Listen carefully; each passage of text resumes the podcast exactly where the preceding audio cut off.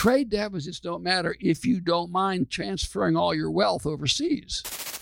But if you want, if, if you care who owns America, if you co- care who owns our stock and our real estate and our and our our debt, then of course it matters. Everybody in their own life realizes that if you produce less and consume more, are you going to get rich or poor? Right? It's just not. It's not that tricky. Right now, this trade deficit is over a trillion dollars. It's like 1.2 trillion dollars, and that's even a phony number because as Michael was pointing out, there's a technical provision that doesn't even count probably 150 or 200 billion of it. We don't even know what it is. So it's probably 1.4 trillion dollars. 1.4 trillion dollars we're taking of our wealth and transferring it overseas. Most of it, I mean, the biggest single chunk to China, but to any of them, I don't want to. I mean, I want to be richer than the Koreans or the Japanese or the Europeans. I don't want to give it to anybody. I want it to be right here. I want, you know, my grandkids and your grandkids to live in a greater country, not a poorer country.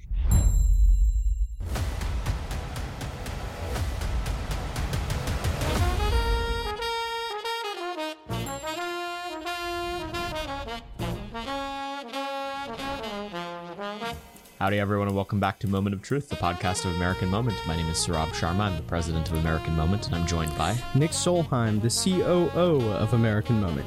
And this week we have a very, very special episode for you guys. We decided to go back to uh, live taping of Moment of Truth. This week, we had the honor of doing an event with Ambassador Robert E. Lighthizer, who served as President Trump's U.S. trade representative for all four years of the Trump administration.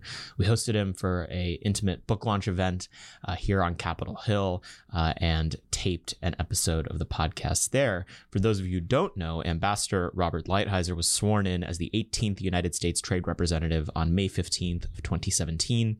He's an experienced trade negotiator and litigator and brings a history of tough U.S. trade enforcement and a record of standing up for American workers, farmers, manufacturers, and businesses. At the time he was chosen by President Trump to serve as USTR, Ambassador Lighthizer was a partner at the law firm Skadden Arps, Slate, Meagher, and Flom LLP, where he practiced international trade law for over 30 years. His work there on behalf of American workers and businesses in the heavy manufacturing, agricultural, high tech, and financial services industry opened markets to U.S. exports and defended U.S. industries from unfair trade practices. He was lead counsel for scores of trade enforcement cases and was a well known advocate for the type of America First trade policies supported by President Trump. Before joining Skadden, Ambassador Lighthizer served as deputy USTR for President Ronald Reagan. During his tenure, tenure, Ambassador Lighthizer negotiated over two dozen bilateral trade agreements, including international agreements on steel, automobiles, and agricultural products. As deputy USTR, he also served as the vice chairman of the board of Overseas Private Investment Corporation.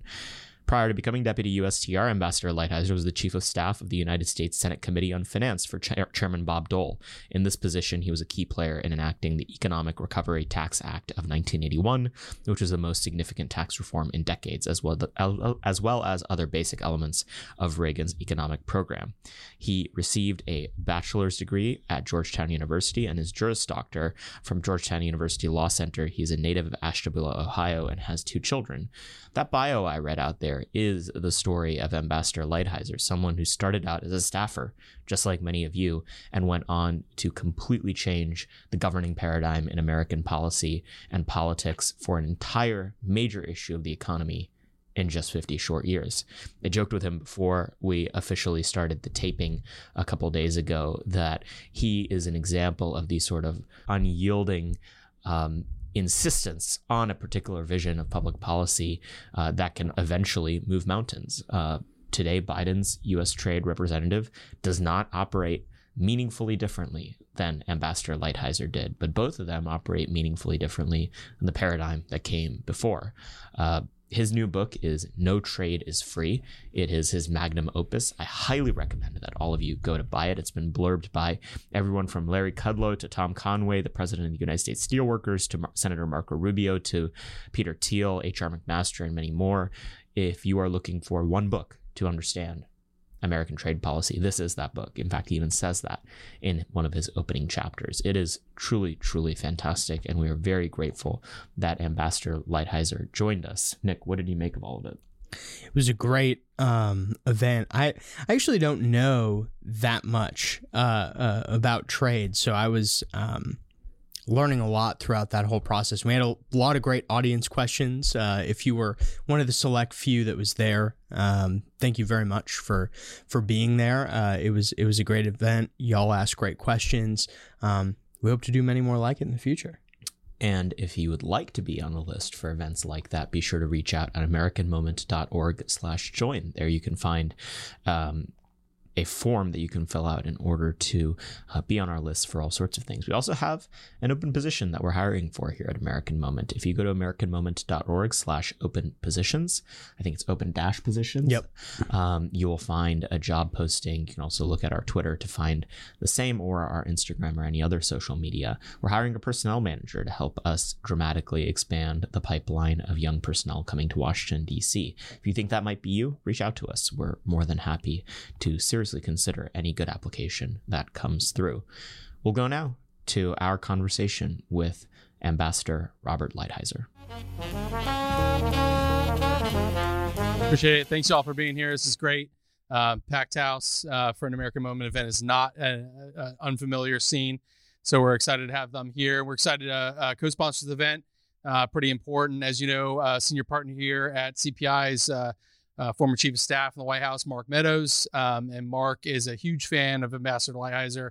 Um, and so this was a great opportunity for us. Um, yeah, and we're, we're thankful y'all are here. Um, most of you probably at least have some familiarity with what CPI does. Um, but we exist to train, equip, and unite conservatives in and around the conservative movement. Um, and uh, so we host uh, a lot of uh, trainings about what goes on in Capitol Hill, um, certain specific policy issue areas, uh, uh, host coalition meetings, and do a lot of things around the movement that we think are valuable for um, helping conservatives win. So this is one of those things. It fits squarely into that. Uh, we're thankful you're here. Um, you know, please make sure to uh, grab a book. Uh, I understand there's going to be a book signing after this, so that's awesome. Um, and if uh, you wouldn't mind, um, to the degree that you can keep your phones in your pockets, uh, off uh, ring and uh, away from your fingers. That would be much appreciative to show uh, Ambassador Lighthizer the utmost respect that he deserves. And um, we're really thankful you're here. So, uh, with that, I'll turn it over to um, Stumo. There he is. Perfect with the Coalition for Prosperous America. So, thank you.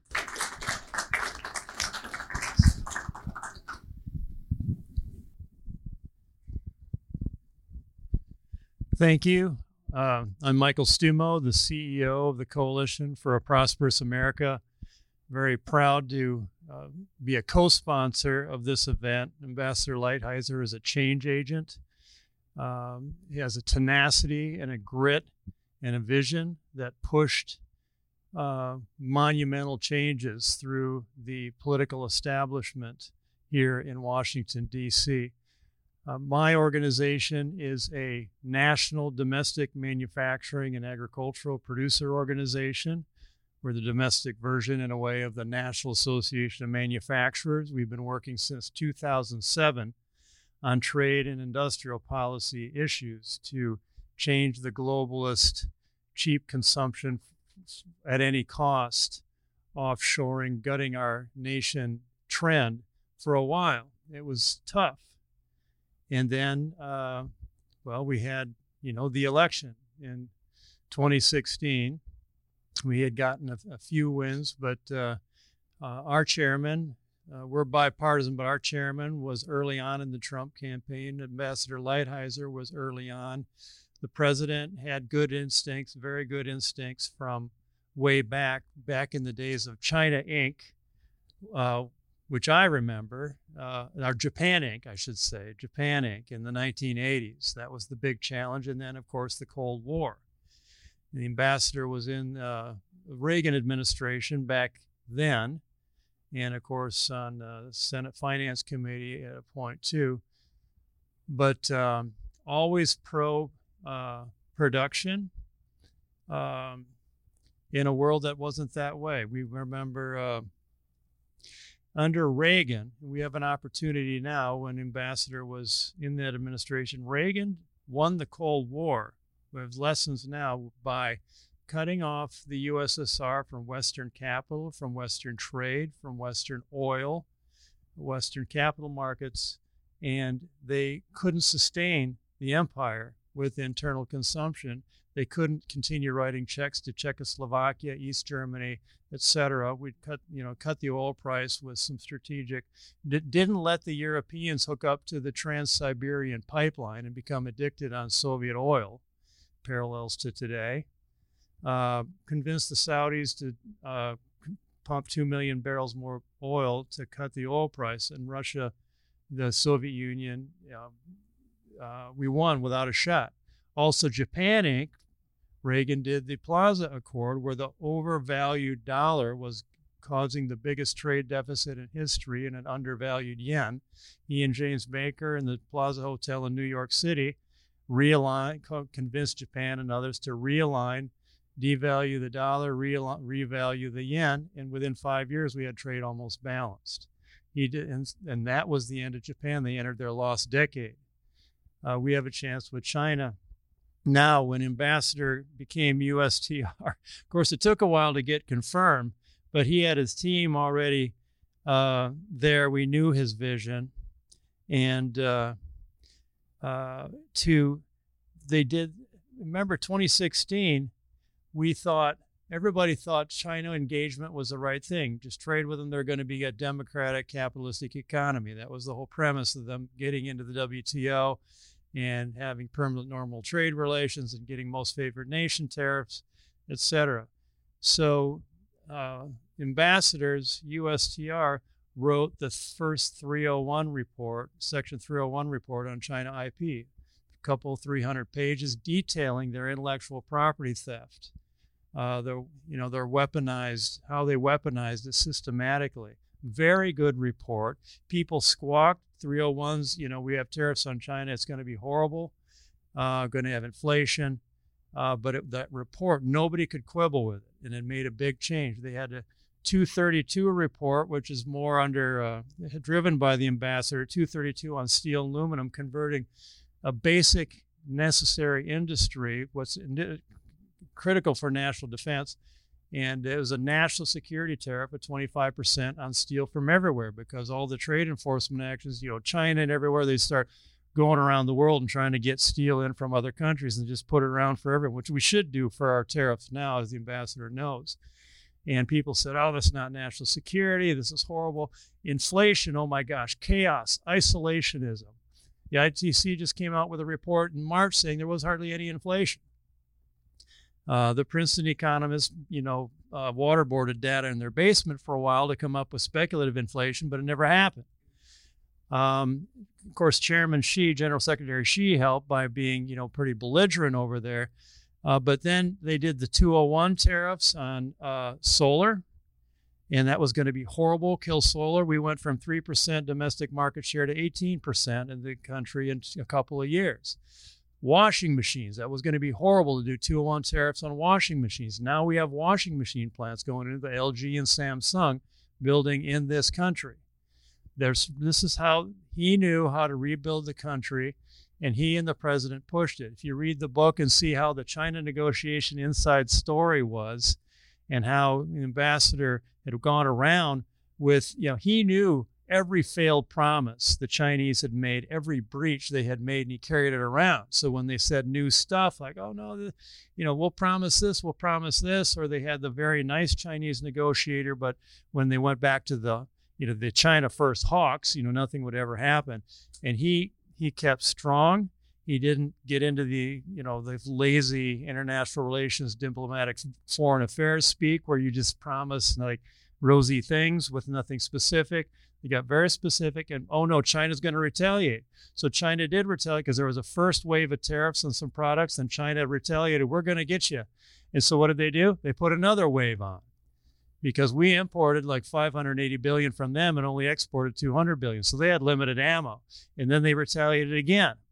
And and we upped the tariffs. The president did with the ambassador. And they kept on, and they they got the administration, which was not together, uh, but strong on it because the president was behind it. And uh, the farmers got you know hit a bit, but you compensated them with you know 12, 13 billion dollars, but you're getting 70, 80 billion from the tariff, so it's a good deal on net. And so that was very hard. This was revolutionary to put through. And the ambassador did this. So I'm very proud to be here to welcome him and to we we I know with us a CPA we were 24/7 with economic studies and press and everything to defend the 201s, the 232s, the 301s because everyone was out to get them and the ambassador was right. And it's showing it now. And we're still now working with the ambassador on issues as he's still engaged in public policy with the new Congress. This stupid de minimis loophole that's letting another 180 billion of Chinese goods come in, uninspected fentanyl, counterfeit goods, et cetera, which should be shut down. Uh, FedEx and the Postal Service are bringing in all this uninspected stuff that's dangerous and on uh, forced labor, cotton, et cetera. We're working with them on China most favored nation status, which uh, why do we have China as a most favored nation for low tariff treatment? They're not a most favored nation, obviously, but the world now knows that China is not our friend. believes more and more they're our enemy, at least a rival, and more than a competitor. And the public opinion has fully shifted. And so this is a very different world than 2016 because of the ambassador and what he did. And his book, No Trade is Free, lays out what he did, his vision, it's an important book, it's an historic book, and I'm proud to know you.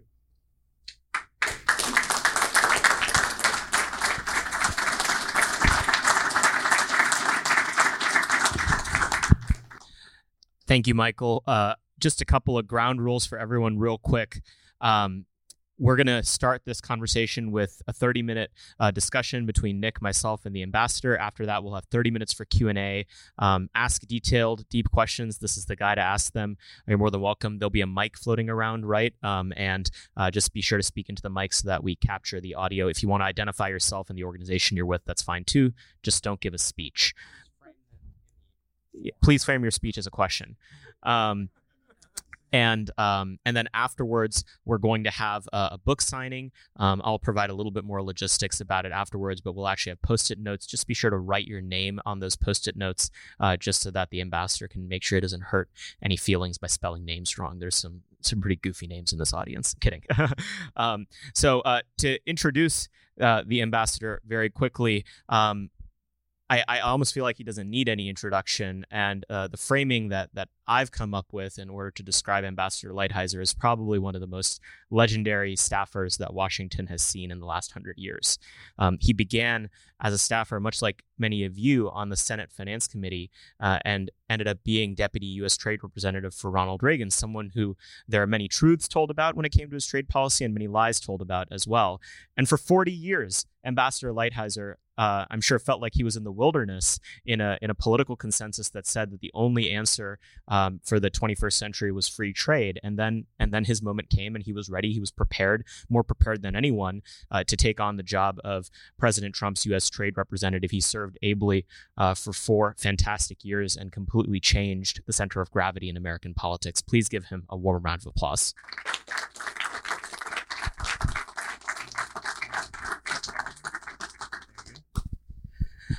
Thank you. You let me thank CPA first of all, and, and CPI, and you all for for having me here. It's a, it's a pleasure to be here. Good opportunity to talk. Um, if you're thinking about writing a book, don't do it. Just put, I know at some point in your life you'd say I should probably write that. Don't do it. Just say you heard it from an old guy who did it and said it's, it's too much trouble. All right, with that, I'll go ahead. Ambassador, I, I framed your introduction as as someone who sort of was out in the wilderness for the last 40 years fighting for an issue and, and it feels like your your moment has definitely come. Can you talk a little bit about what it was like um, to be a staffer both in the Senate and in the presidential administration of Ronald Reagan um, in those early days and, and what the fight has felt like ever since then to move American trade policy in the direction that you have? Well, well, thank you. That's like a good opening question. So, uh, you know, you ask, you know, how did you get into this? Um, and I, I, um, the, the the the story in the book is that I'm from the Midwest and we got screwed, which is true, of course. but I'm also a contrarian. So I basically start with the opposite. You know, the, the position I tell young people if everyone agrees on something, you can be reasonably sure it's not true. there are times when you're when that's wrong, but if you bet that way, you're going to do better. Um, so so so I came to the Hill in in December of 1978. It was a very different Hill. Now I'm the Senate, right? So it's not the House. Uh, I'm a big, by the way, a big believer in the the importance of Hill staff. I don't know how much of you, how many of you are Hill staffers, but I think you really, really can make a difference, and you can make a difference over time. When you get in, when you get out, you can help your boss. You can you can write legislation that really makes things better for the American people. Um, uh, but in those days, so in '78, um, the Republicans hadn't been in power in the Senate for 20 years, 24 years. There was, in fact, there was only one Republican um, senator who had ever been in the majority. It was Strom Thurmond, and he was in the majority as a Democrat. Um, and then, um, uh, in the House, the situation was was was even even worse, right? Uh, and then, so I was the Republican staff director of the committee. We worked with a with a chairman uh, whose name was Russell Long. Many of you don't remember, but was one of the great men of the Senate, right? He's in my top five of all time. This wonderful uh, chairman from Louisiana. Um, and then obviously Bob Dole, right? I mean, that's most of you know enough about Bob Dole to know you're pretty lucky if you get a chance to work with him. And and you know, we I mean, I think most people expected we'd be in the minority forever. And you know, we did a trade bill, which kind of got me interested in trade the first time. So if you think of trade, there's been kind of two great implementing bills implementing negotiations. One was during Clinton, which I talk about in the in the book at, at some in some detail, and which I think is really really really bad. And then there was the previous one, um, uh, which was the Tokyo round, and which and it kind of gave me my first taste of what this was like. Although, uh, as you can imagine, as the Re- Republican staff director of the committee, I'd spent more time on on taxes than trade, right? Trade was kind of something that came through. And then in, in 1980, you know, Ronald Reagan's elected president. He brings in all kinds of senators, and all of a sudden we're in the majority. I believe it was the first time in, in 24 years Republicans have been in the majority. So it was like it was like shocking. I remember the first uh, when we had our, our first hearing and I'm trying to scramble to decide what to do. You know, I'm now the staff director of the committee, and I'm looking and I think, well, God, we don't have a gavel. I said, Jesus Christ, we got to figure out a way to get a gavel at eight in the morning. Because you can't have a gavel to start the bloody thing. You know, Long taking his gavel as you would expect him to. We ended up finally breaking into the stationery store to get a gavel, so I could just say, okay, we got a gavel. Um, but but it was you know it was a remarkable experience. We did the, the, in those times now in the majority we did the the Reagan economic plan. Um, we we did the spending cuts, the welfare reform. Um, we did the only time that Social Security has been reformed in in the lifetime of anybody uh, what was the rule against perpetuity? Who's a lawyer, right? It was a lifetime of anyone alive plus 27 years, or remember the rule against perpetuity. But it was like the last time it's ever been done in 1983 um, in a very bipartisan way. So we did we did the Reagan stuff, we did that, we did major trade bills, and and it was just a great experience, right? It was you know you you saw these people who literally thought they would never be in the majority. All of a sudden, they're in the majority. They're making plans, and they have an inspirational president right? We have Ronald Reagan in the in the White House, so it was it was like a you know it was a it was a happy time, and and and and coming from a very bad time because the Carter administration um, was not a very successful administration, right? It was a particularly bad administration. So the hagiography in this town, in the conservative movement, especially in more libertarian inflected organizations, is that Ronald Reagan was an unadulterated free trader, um, and that any of the ideas that you're talking about would be anathema to him. He's turning in his grave. You could power a city with how fast he's rotating. Correct the record, if you will. Um, is that true?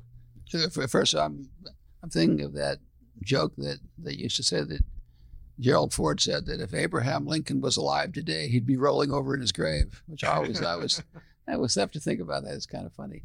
Um, so uh, no, Ronald Reagan was he he talked of free trade for sure, um, but his policy was very much a populist economic policy. Uh, and I was there. I sat in the room with him. I, I saw what he did, uh, and and and he took uh, very very bold steps. Um, not as bold as what we did in the Trump administration, but the situation was less desperate. Um, so so what did he do? At that point, as, as Michael suggested, we were really kind of under assault by the Japanese, who who had a did a lot of the things that the Chinese are doing now, but you know, they didn't do the cyber theft and all the the uh, the, the, kind of um, uh, hostile things, but a lot of the same economic policies they did.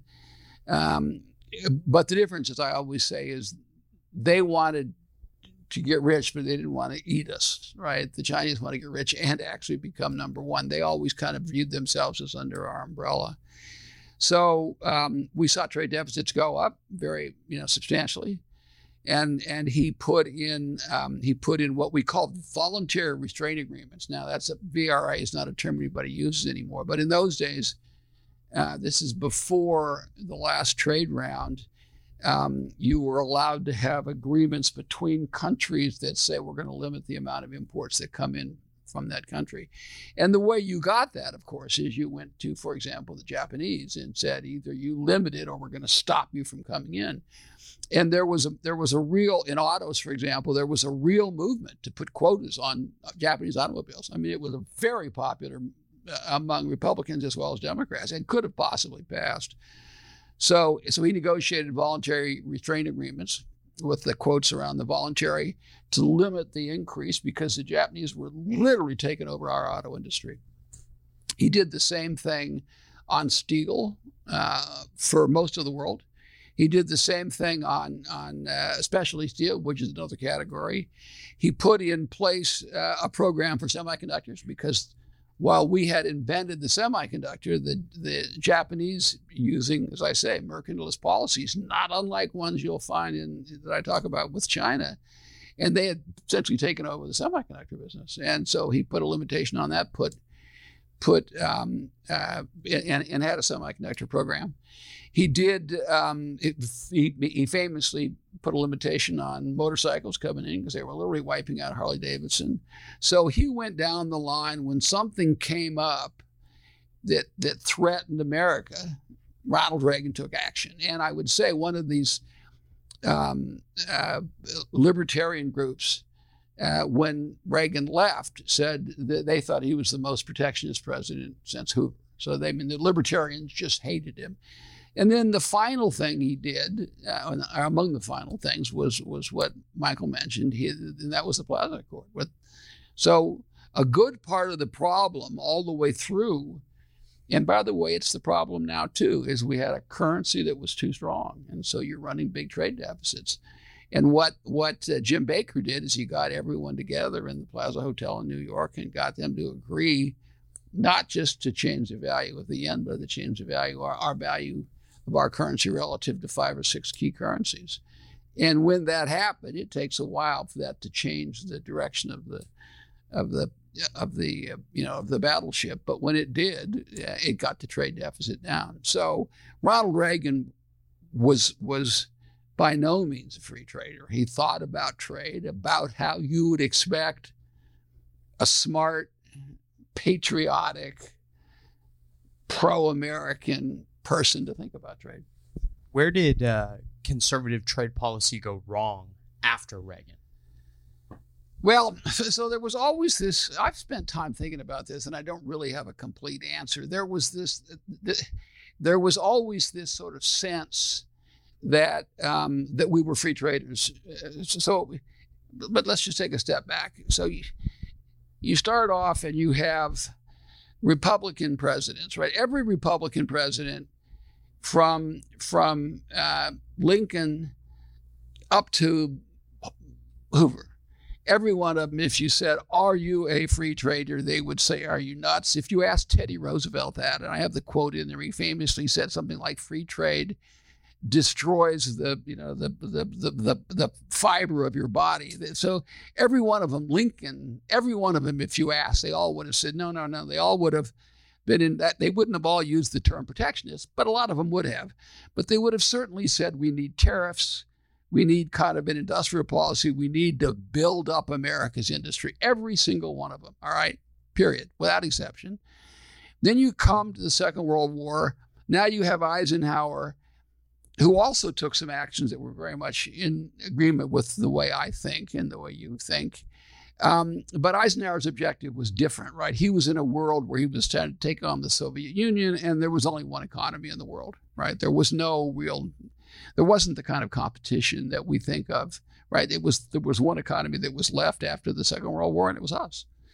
So uh, you fast forward from there, you you you you um, you, you look at, at Nixon in 1971, the trade deficit's going up again. What does Nixon do? He uses, you could argue whether he had the authority to do it. There was a lot of litigation, but he put 10% tariffs on the entire world to get the trade deficit down to stop the, and, and then renegotiated the value of gold to stop the run on the gold.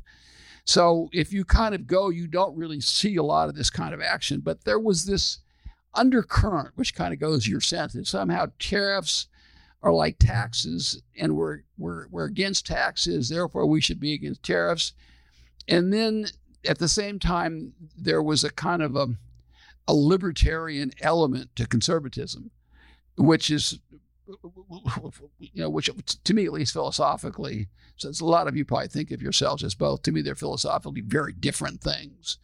And that kind of influence had an effect on some people. Um, but uh, and and then and then the other thing that was going on had nothing to do with philosophy at all. It had to do with just money, right? So you had big corporations bringing manufacturing overseas, making a lot of money, importing, being influenced by uh, Japan and then China because they they want access to the U.S. market, and we're worried about consumption and not production, and we don't care about workers. What we care about is television sets. And so that kind of took over. It kind of fanned this little embryo and, and, and, uh, you know, fed it with money, in my opinion, so that people would start saying that. But, but if you look at Republican platforms for most of our existence, they would be clearly state we need tariffs to build up our industry. So, you guys changed this consensus pretty thoroughly during the Trump administration. And I think if there's one reason why institutional Washington is at all willing uh, to go along with your perspective now, it is China. Um, in the book, you spend a lot of time talking about the singular uh, threat that China is, both in terms of the history of the United States, um, how it's never had a, a, great power that is as competitive with it as China, um, but also just just more broadly the the malfeasance that they engage in. Uh, I want to hear more about your perspective on China, but but to start, are you frustrated at all that every concession on trade policy made by the traditional Republicans uh, or the Uniparty in DC is being laundered through the uh, the lens of national security. Do you think that everything you want to see done on trade policy can be done through that lens alone? So, so I mean, let me. I'll come back to the question of China generally, right? But, but to to some extent, in the discussion in Washington, people who who either view themselves as free traders or think they should be free traders, right, which is a different group of people, or don't want to challenge people who aren't free traders, will say, well, we have to make an exception because of national security. So it tends to kind of just create its own argument, right? It's, it's just something that tends to happen. Um, to me, the most fundamental thing is that, and I'm a I'm you know national security hawk also, as you can imagine, right? I'm sure no one would have any doubt about that. But the first thing you don't want to do in national security, you clearly don't want to transfer weapon technology, and you don't want to give away your military secrets and all of that. Of course, every everybody uh, would agree with that. But I always say, but but do you want to actually build the other guy's army? Do you want to do you want to create the Chinese Navy? Is that something we should be doing? Because that's what we're doing. We basically are funding. We're, we're the, in other words, the amount of money they get from us is far bigger than they spend on their own Army and Navy every year. So I like to say we've built the greatest army, the biggest army, not the greatest, but the biggest army and the biggest navy in the world. And it's in China. So when you think about national security, the one element is all this kind of bombs and guns and strategy and all this kind of stuff, which is very important. But the other side of it is do you give money to the other side? If I, if I had said in the Cold War, I think we ought to give $100 billion to the Soviet Union, right? I mean, everybody would say, well, this is like, this guy's obviously not a serious person. Or, or, or in, in the Second World War, just go through where you want. But that is what we are doing. So there's the national security question is, is two things to me. And the one that gets the least attention, and that's, in my opinion, probably the most important, is that we are literally not only buying their bombers, we are paying for the technology to be developed to make the bombers. I mean, is that like like the essence of national security? But yet you'll talk to a lot of hard power people and they'll say, you know, and the, the, I'll give you a good example. It's the Wall Street Journal. They'll say, yeah, you can argue whether they actually believe China is a threat to the extent I do, probably don't, but they will acknowledge, yeah, they're a threat. But of course, we should continue to trade with them and give them eight or nine or whatever the number is, hundreds of billions of dollars a year. And you think, how does that make any sense? Who, who, I mean, like, what are you paying attention to? Don't you realize that if you if you make the first decision, this is an adversary that wants nothing but bad things for us and is a a genuine threat to to our existence and to our, our way of life, why would you then say, "Oh, but it's more important that we that we get that that bloody third television that's in the basement right up against you know you know the the the uh, you know grandma's clock, or or or that your T-shirt is, you know, you can get that 14th T-shirt buck cheaper. I mean, it's just when I think about it, I think you're you're just you're not serious people if you think like that, right? That's serious people don't think like that. Serious people say you have a problem, you address the problem. So so this I mean we can get into why I'm worried about China. I mean the, the the rest of your question, but but on the national security, it is troubling to me that that is that lens. But I'm willing to adopt that lens as long as people are willing to broaden it to say, okay, fine. Now we need, I always say, strategic decoupling. We need strategic decoupling.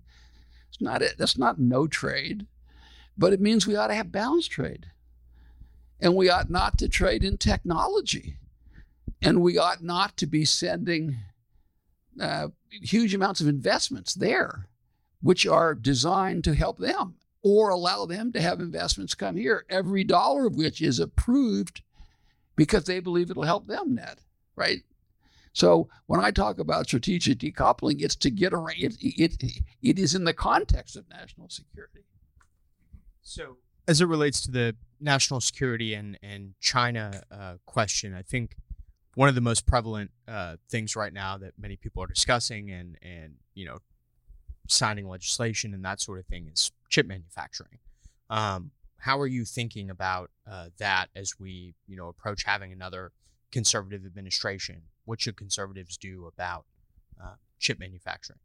So, this this is another one. I once again you can say where where did this craziness come from? Like that we're against subsidies. Now, our our operating assumption should be that we're not going to subsidize industry unless it's compelling, right? That should be our position because we know it's inefficient and we know you can't pick winners very well and the like. So that should be our start. But the notion that's out there that somehow Republicans don't believe in subsidies or that the American great American industries came up without subsidies is just palpably wrong right? I mean, there would be no railroads. There'd be no. I mean, the whole railroad was a, was a real estate play. I mean, Apple's phone screen was developed by U.S. money. I mean, it's we have to be realistic. Now, once again, I say if you start off with the proposition that we're going to subsidize everything, you're going to end up screwing up your economy, going into debt. But for those of you who work on the Hill, you've gone into debt without subsidizing, so you can shows you can do it any number of ways. But but so you get to the the certain technologies that you can't you can't afford to lose on. And it's easy to find out what those technologies are. China, several years ago, put out a plan and they called it Made in China 2025. And they listed 10 technologies. And they said, we're going to be the leader in the world, independent, not integrated with the US and the like, independent on these areas. And they're working their way through them. And, and of course, on that list are semiconductors. And you can't imagine, you can't make a tank. Forget an, an F 35. You can't make a tank. You won't be able to make a rifle you know, I mean, I make me, you know, a high tech rifle without without chips before long. So, so of course we have to have chips now. That is, and I supported that legislation. That isn't to say it's flawless. I mean, I'm sure it, that if any of us sat down with no influence, we could have found 15 ways to make it a better bill. But the people that sat down had the influence, right? So, so, and that, that that's one of the things Senator Dole used to say. We would pass something that wasn't perfect, which None of the stuff you pass is perfect, he used to say, but that's why the Congress is staying in session. That's why we're going to have a Congress next year, right? We're going to be able to sort some of these problems out. But for sure, you can't afford to lose chips. We essentially invented and developed chips, and we make whatever the number is, Michael knows it, maybe 12% of our own chips, and 0%. We, we have no technology to make the small chips. We're at least two generations. We cannot make them at all in the United States. Now, can you can you realizing that every single piece of your military hardware has chips in it? Not to mention every car. Can you possibly say, no, no, no, I'm not going to do that because I'm pure? Like, right? That's just self-defeating. I think the CHIPS Act is a very interesting petri dish to think through a lot of these issues because some of the potential political constraints were very relevant as well. I think you saw, you know, th- there are many um, fantastic senators that, that have spoken very eloquently on these issues over the years, like Senator Rubio, Senator Hawley, who ended up deciding to vote against the CHIPS Act because they thought that the issues with the bill surpassed um, the potential benefits. And you saw more more moderate senators supporting it, uh, at least on the Republican side. And, and then on the flip side, on the implementation, I think you saw some of the potential attendant concerns that would come out of any industrial policy or agenda of reshoring in the United States being managed by the left, where they, you know, there there are certain like woke diversity priorities and some other things put into it. Um, how did you think about the the aftermath of the CHIPS Act? Um, what did it tell you about the politics uh, uh, uh, of the situation and and what future reforms might look like or should look like? Well, well, I mean, the, so whether you voted for it or against, you have to decide what you're focusing on, right? If you're focusing on what I said, that is to say that we lose. I mean, look at, at China's probably spending a half a trillion dollars on this. Korea is spending 200 billion. Japan 250 to develop chips. Europe two or three hundred billion dollars, and we're not going to do anything. And and and the ingenuity of the American, I mean, it was it's it's it's, it's just completely crazy. But eh, so if you're looking at the need for that, you vote for it. If you're looking at the fact that the left larded it up with things that are not only a waste of money, but are actually against our culture, right? Then you could see voting against it. But then you would say, oh, but if it's done properly, I'll vote for it. All right. You know, that's a perfectly fine position. In my opinion, though, the urgency was greater than that. And so to me, you vote for it, you get started, you get these fabs here. And then in the next election, you sort out all this garbage, right? And that's what you're going to have to do. You're going to have to sort out all this garbage. And as I say, by no means do I think or did I or do I think the bill is perfect? That's but but that is why Congress should be here. And if you had a House and a Senate that were Republican and a Republican in the White House, you could sort this thing out in three or four months. And my view is you probably should do that. And it is so bad because you had all three together with no counterweights on the other side. So before we get to audience questions, I want to ask you, and you talk about this in the book, of course, uh, what is left to be done when you think about what you could have done with four more years as U.S. trade representative, what you think needs to happen more broadly um, in American um, policy making. What are the broad themes that you think um, the the next conservative administration should focus on in terms of uh, what needs to be done? So, so in in in trade, um, because you, so if you're talking about economic policy, clearly we need just broader. We need to reduce business taxes, right? And the reason we do is because we have to compete with other companies around countries around the world. And I, I draw a distinction between business taxes and personal taxes. The personal taxes thing is your own moral judgment, right? And I mean, people forget that even Hoover, I think he raised the taxes before he was booted out to eh, individual income tax to 62%. So, I mean, we, we you know, he now, of course, Franklin Roosevelt raised him to about 95. But, but we need to lower business taxes so that we can compete. I start with the proposition that what I want are jobs and higher wages, right? That's what that's my proposition. And so when I look at everything I measure, okay, fine, how is this going to create more men and women working and more pressure on getting their wages up? So we need to cut business taxes, in my opinion. We need to cut regulation, um, and then um, we need obviously to to to do the things we, that everyone would agree with. I think here on energy policy and the like, there are certain things that are just kind of completely obvious.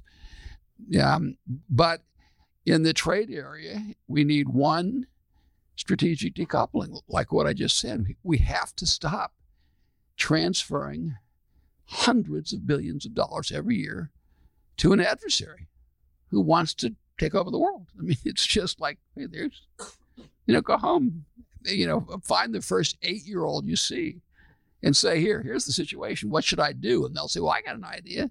Quit giving candy to the bad guy, right? That's the first thing you should do. And I, I outlined in there how we should do it. I think it should be tariffs. And I think I think we have to dis, disentangle on technology. And then I think we have to regulate investment. But I think beyond that, and, and and by the way, had we been in, we would have raised tariffs on, on, China. I mean, it's not that tricky. It was working. Our plan was working. If you look up to March of 2000, the trade deficit globally was going down. The trade deficit, the trade deficit with China was down five quarters in a row year over year. So I mean, it, it was it was working. Then of course you had COVID, and and they went out and pumped a trillion dollars you know, stop the economy and then dump a trillion dollars out to buy stuff from China. And then the Democrats came in and said, well, you know, we'll see your trillion and raise you a couple of trillion. And all of a sudden the trade dips, everything went crazy. So uh, I think we have to do that with respect to China. But personally, I believe we need we need tariffs increased across the board to get to balanced trade or something approaching balanced trade. So so so let's talk about that for a second because Economists tell you, oh, trade deficits don't matter. Right? It's just the other side of the capital account. Most of you have heard that. The money all comes back, right?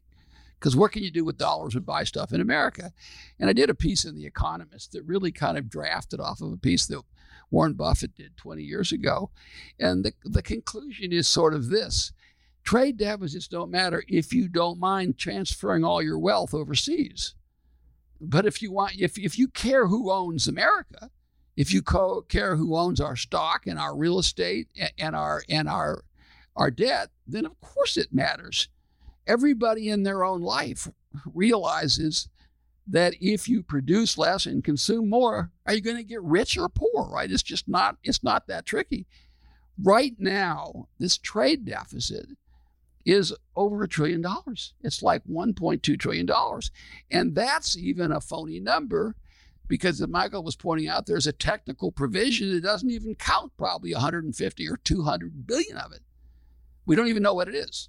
So it's probably 1.4 trillion dollars. 1.4 trillion dollars we're taking of our wealth and transferring it overseas. Mostly, I mean, the biggest single chunk to China, but to any of them. I don't want to. I mean, I want to be richer than the Koreans or the Japanese or the Europeans. I don't want to give it to anybody. I want it to be right here. I want, you know, my grandkids and your grandkids to live in a greater country, not a poorer country. So I think we need we need tariffs across the board. We need to get down to, and you have to be careful about them and and and I'm not trying to get to a surplus, but you can't have a position where one country supports the the, the entire global economic growth. And that's what we have right now. So you have a couple of countries that then a, a few more than a country, but a couple of big ones, China and Germany, who run surpluses all the time. And you have the United States in to a lesser extent, Canada and Australia, running deficits all the time. And you can't you you can't do that. And and one of the things you do when you think about it, if you are running a surplus every year, right? You're basically taking resources from your own consumers and giving them your producers in order to get a surplus, right? That by itself is protectionist. So we talk about ourselves, oh, White House put tariffs on, he's a protectionist. And I'm thinking China's got a $500 billion surplus for decades. That's not protectionist. I, I, I, would always tell these people, if I'm a protectionist, I'm a damn poor one. we got a trillion dollars. Now, in our case, it was a 500 billion. We had a 500 billion dollar trade deficit. If if I'm a protectionist, I'm damn, I'm not good at it, right? The protectionists are the people that run these huge surpluses. And, and, and another point worth making is that obviously having a surplus with one country and a deficit with another doesn't matter, except you could have compositional questions, but as a general matter, it doesn't matter. Having a surplus one year and a deficit the next doesn't matter.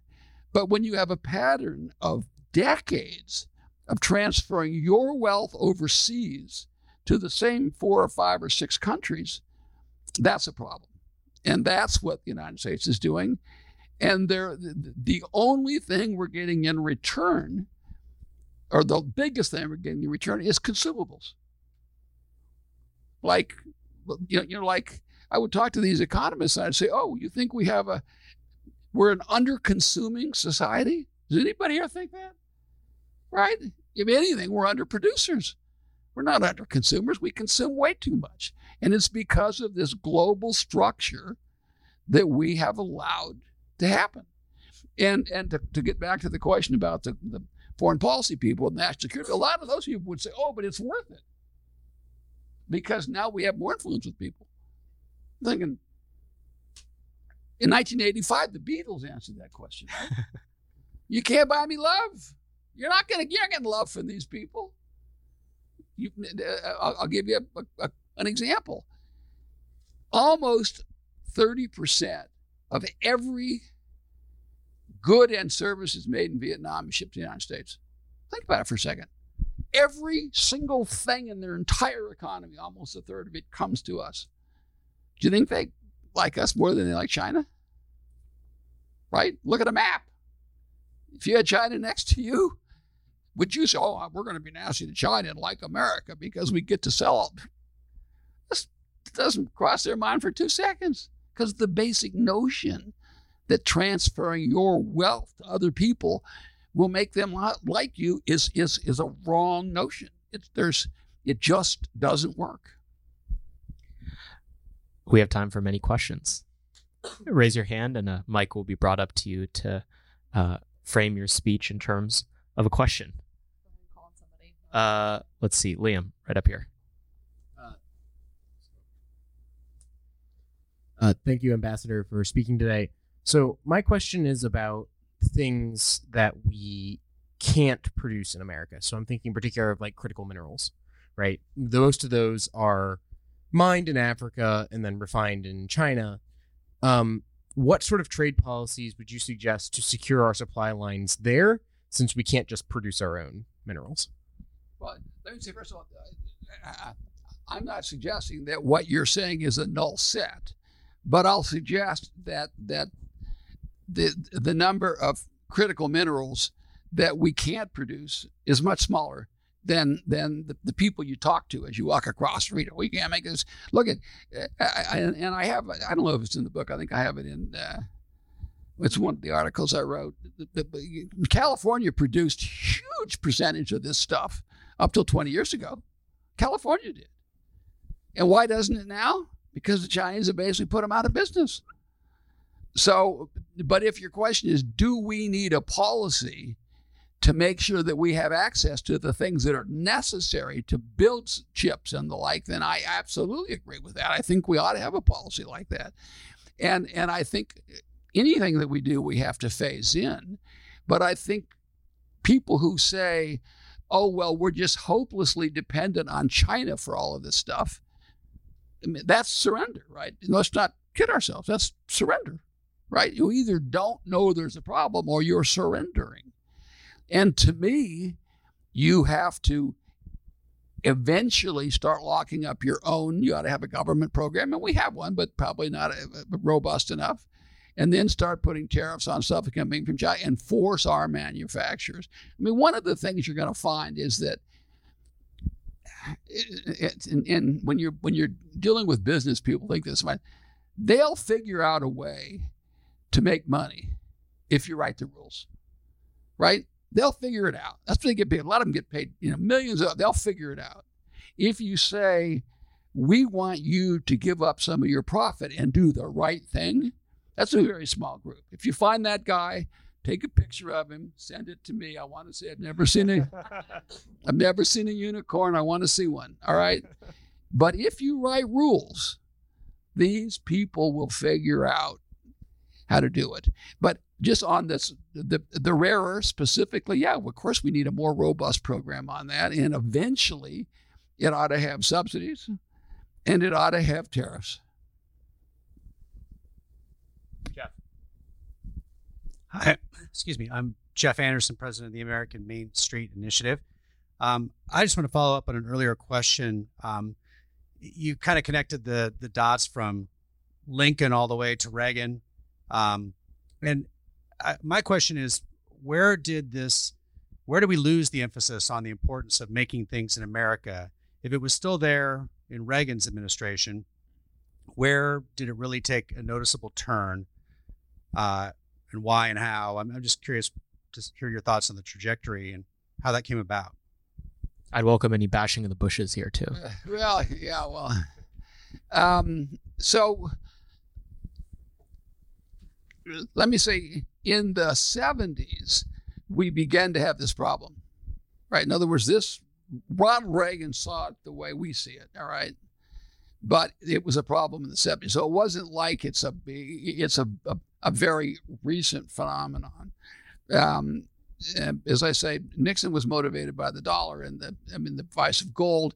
Reagan was motivated and ran for election not entirely, but one of his issues, were, and that's how he got these so-called Reagan Democrats, right? So there was the trade deficit relative to now was small, but relative to then it was pretty big. So there, this this idea of making in America was a was a significant issue in the late 70s.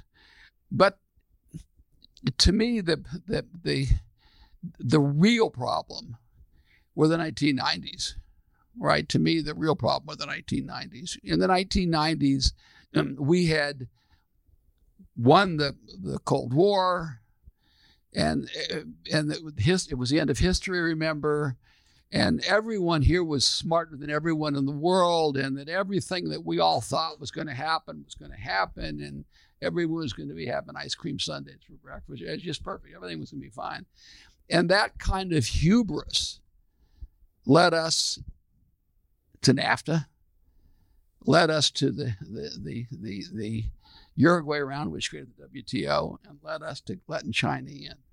And to me, it was a combination of that hubris, this sort of notion that the markets, the history had changed, right? I mean, I tell people eh, eh, the only thing they missed was human nature. That's the only part of it they missed. but that also, you know, we don't need any rules. Everything's going to be perfect. And then you put an overlay of rich as hell people who are making money importing, right? And the combination of that was toxic. And you saw millions of people lose their jobs, right? And I'll tell you another thing I don't talk about in the book, but it, but is so you say who's the counter force to that, right? Who what's the counter force to that?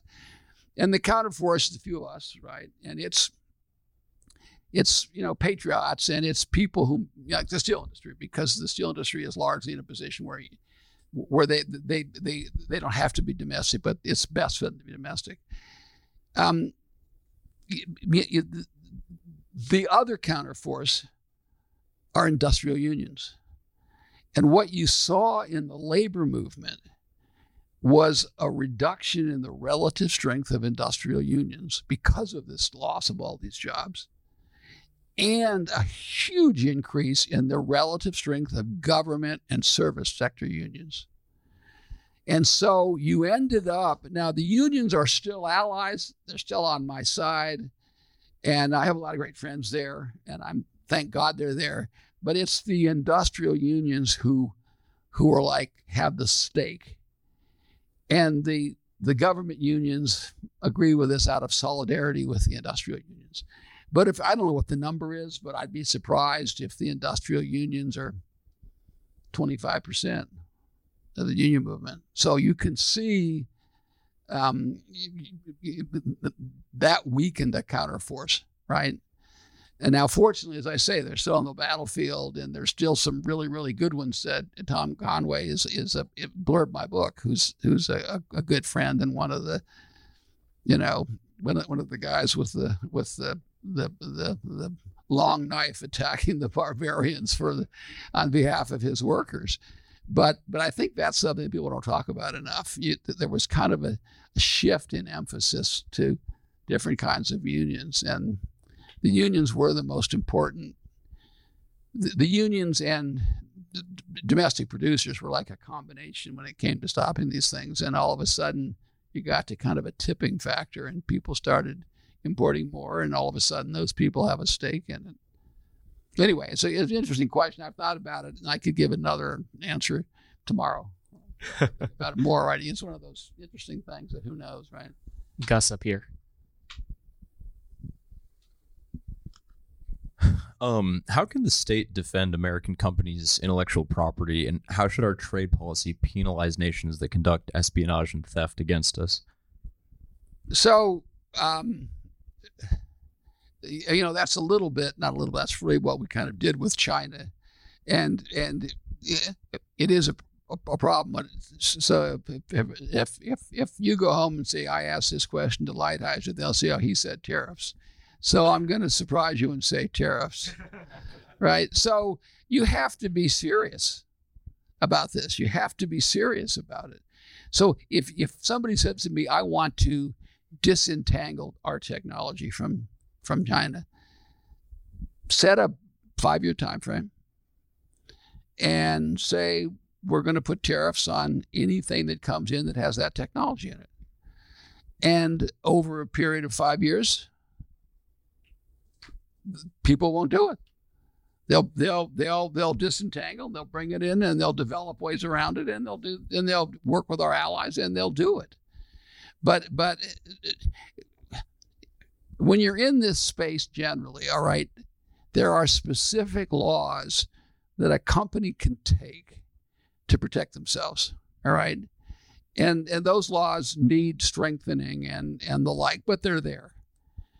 But in addition to that, we need a systemic approach. And I think that's what you're getting at. We need to look at the system. We need to punish their whole system for doing this kind of thing.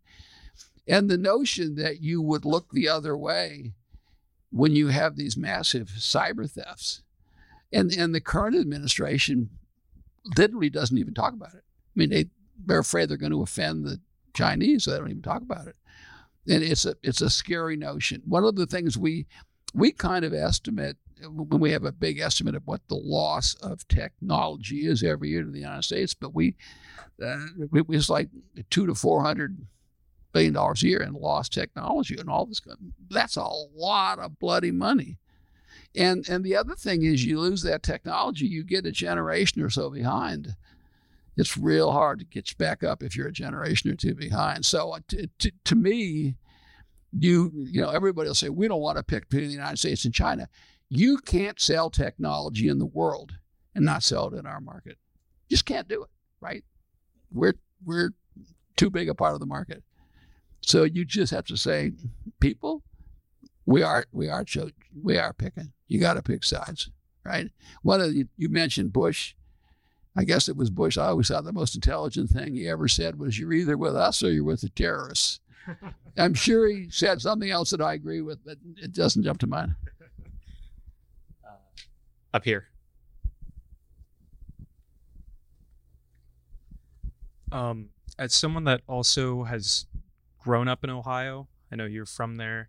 Uh, can you just talk about what it is growing up just in the Midwest that gave you these views? I know you said you talk about it in your book, but just things that you witnessed that formed your worldview. So, so first of all, when, whenever we talk about Ohio, I always have the the the, the quote of of, of um, Wilbur Wright when they said um, when he was an old man, they said, "How would you advise a young person who wants to succeed?" And he said, "I would tell him to pick good parents and be raised in Ohio." So the first thing is, the first thing is to be raised in Ohio. But but but what did I see? So what I came from was a small town.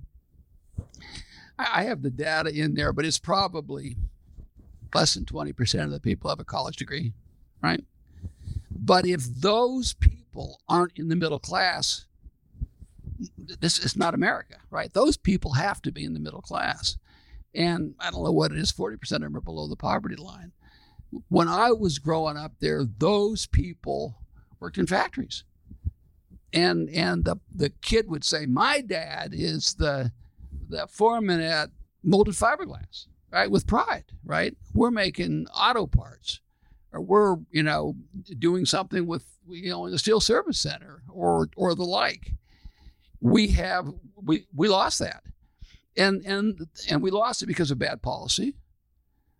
And and and and the worst part to me is that we told those people either you are just not very good, you're stupid and don't work hard, or we blame the unions, or we said, well, your managers weren't good, right? Mean, that's like what we told these people.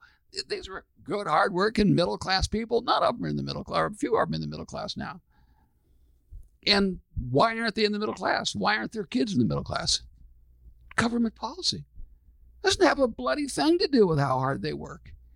And the worst thing is that when you go a generation or two without that productive, that, that self confidence that you get from working, then it becomes harder and harder to jumpstart it, right? It gets harder and harder to have people have that. So, what we focused on during that period was what we wanted cheap Toyotas, right? We wanted, and then we don't need all those people in Ashtabula who are making little fiberglass parts for the to send to Cleveland for putting the Ford. We don't need those people anymore, right? And and what was our objective? Our objective was to have cheaper cars. Like, what difference does it make what what your how much your car costs, right? Within reason. And then that became television sets and textiles if you were in the Northeast, and it was all these things. And we told all those people, we said, well, you should either move somewhere or learn to program computers. I mean, you know, when you take a step back and why did it happen? It's a combination of this philosophy and greed on the people that were, you know, that were making all the money, right? And that's why, I mean, one of the things that makes me proud is to, to be a Republican and conservative is that those are those people and the farmers are our people. Those are the ones who vote for us. They're the reason that that that our members are in Congress. It's those people, and they just stood up and said, "This is this is crazy." You know, we're we're literally blaming the victims, and in Ashtabula, that's what happened. And and you know, you could multiply it, you know, times, you know, a thousand places. And and what I say is that our objective should be jobs and families staying together. And that creates communities, right? They do Little League, they do the basketball practice, they do Boy Scouts, they get the kids together. And the combination of those communities are the reason that we're a great country. It's not, it's nothing more than that. It's, it's the combination of those people living in those communities. And we lost that. And, and in the process, blame the victims. We have time for one more question. Uh, see you back there. Thanks. Um, so there's obviously a lot of libertarians in Washington D.C., much more than the rest of the country, because this is like A lot of what I couldn't. libertarians. Oh, libertarian. Yeah. this is like think tank central. You probably want to know if I'm one, right? Well, I don't. I don't think No, so. I'm kidding. Yeah. um, I think when free market uh, people that really brand themselves as free market believers and libertarians hear about industrial policy and conservatives talk in this way, they hear that um, we don't believe that market transactions communicate information and that we don't believe that commodity trades are important and valuable. And I think that's where a lot of the dismissal of policies come from. Um, do you think that's a fair like description? So, so, so, uh, obviously, you can you can go extreme one way or the other, right? And I, I tell people anything you know a lot about, I don't care what it is, anything is complicated. People who tell you this is simple, you say, ah, you don't know anything about what you're talking about, right? And, and that's kind of that's where it comes. I, I got a simple solution to all of this. You say, oh, you really don't understand it, then I guess. So clearly, markets are important. I start off by saying you know, we should have lower taxes on business. We should have less regulation to the extent the regulation is unnecessary. We should our, our, our start position should be no subsidies. But then you've got to say, I live in the world, right? I live in the world. And I can't I can't not win these battles, right? I can't not win. We, we won't be America if we don't win these battles. There are other people out there who aren't following any of those rules. And and I always sort of think if libertarian is so great, and and we we should have open borders and free trade and all of that, why doesn't anybody else do it? Right? I mean, if you kind of go down the rules, and I don't want to pick them out. There's probably some of you who are here, but I'm just saying, think about it. O- open borders, free trade, no taxes, no no um, uh, uh, regulation on whether you can build a, a skyscraper, right? And none of this stuff, right? It's all bad. Yeah, come on, right? Now, their basic instinct that we have to rely on markets to the extent possible, and that markets give us that information, is I, I agree with that. Ambassador, uh, I'll take the the final question here, which is: you seem like you have a lot of fantastic ideas about what needs to be done, and you know Peter Navarro has written before that you should be President Trump's Secretary of Commerce if uh, he was to be reelected. Uh, would you go back in? Would you serve if asked? So, so I get that. It's going to shock you. you know, I get that from time to time, and I always say that's what Leon Ashtabula used to call rich man's problem, right? Because rich men don't have problems. If that's if that comes, then we've won, and and that would be a nice outcome. But yeah, yeah, but I don't know. I don't know whether it would depend on what it would do. I wouldn't rule it out, right? I mean, I'm you know the you know I'm I'm this sort of stuck clock. I tell people I'm the stuck clock, and now it's my time, right? Now my son says, no, no, the rest of the world is stuck. You're the clock. so I'm, so you know, so I would be inclined to go with him on that. But but would I go back in? You know, I might. I, I would certainly be involved. You can't, you can't do this stuff for so long in the same way, and then sort of say, well, I'm done, and let all those people that I worry about just figure it out themselves. And I and I would say that to all of you here too. Get you know some of you are going to be sitting here in 30 or 40 years saying, Oh, I remember this and I remember that. And I've been fighting this battle or similar battles or related battles. Some of you are going to be doing that, right? Some of you are going to go out and do whatever rich people do. But but some of you are going to sit there and say this. I'm I'm I did this, and you'll remember that, right? And if you're interested in that policy, you do it, right? And that's that's kind of where I am right now. So the that's a long way of saying I don't know. Well, we'll be fighting very hard to make sure Ambassador Lighthizer is in the next administration. Uh, please, everyone, give him a round of applause.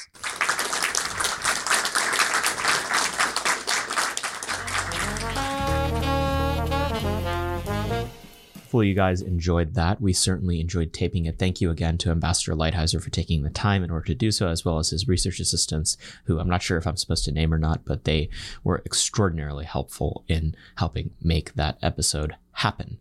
Um, as always, be sure to go to AmericanMoment.org. There you can find the backlog of this podcast. You can go to AmericanMoment.org slash join to get connected with us. You can go to AmericanMoment.org slash open dash positions to find out about jobs we're hiring for as well as everything else that we have cooking here at American Moment. Uh, things are going great this summer. We're extraordinarily blessed and very glad that you guys would listen to yet another episode of this podcast, Moment of Truth. We'll see you guys next week. Moment of Truth is an American Moment Studios production filmed at the Conservative Partnership Center. Our podcast is produced and edited by Jake Mercier and Jared Cummings. Our intro music is A Minor Struggle by Ryan Serenich. Don't forget to like and subscribe on all platforms, and you can go to AmericanMoment.org to learn more.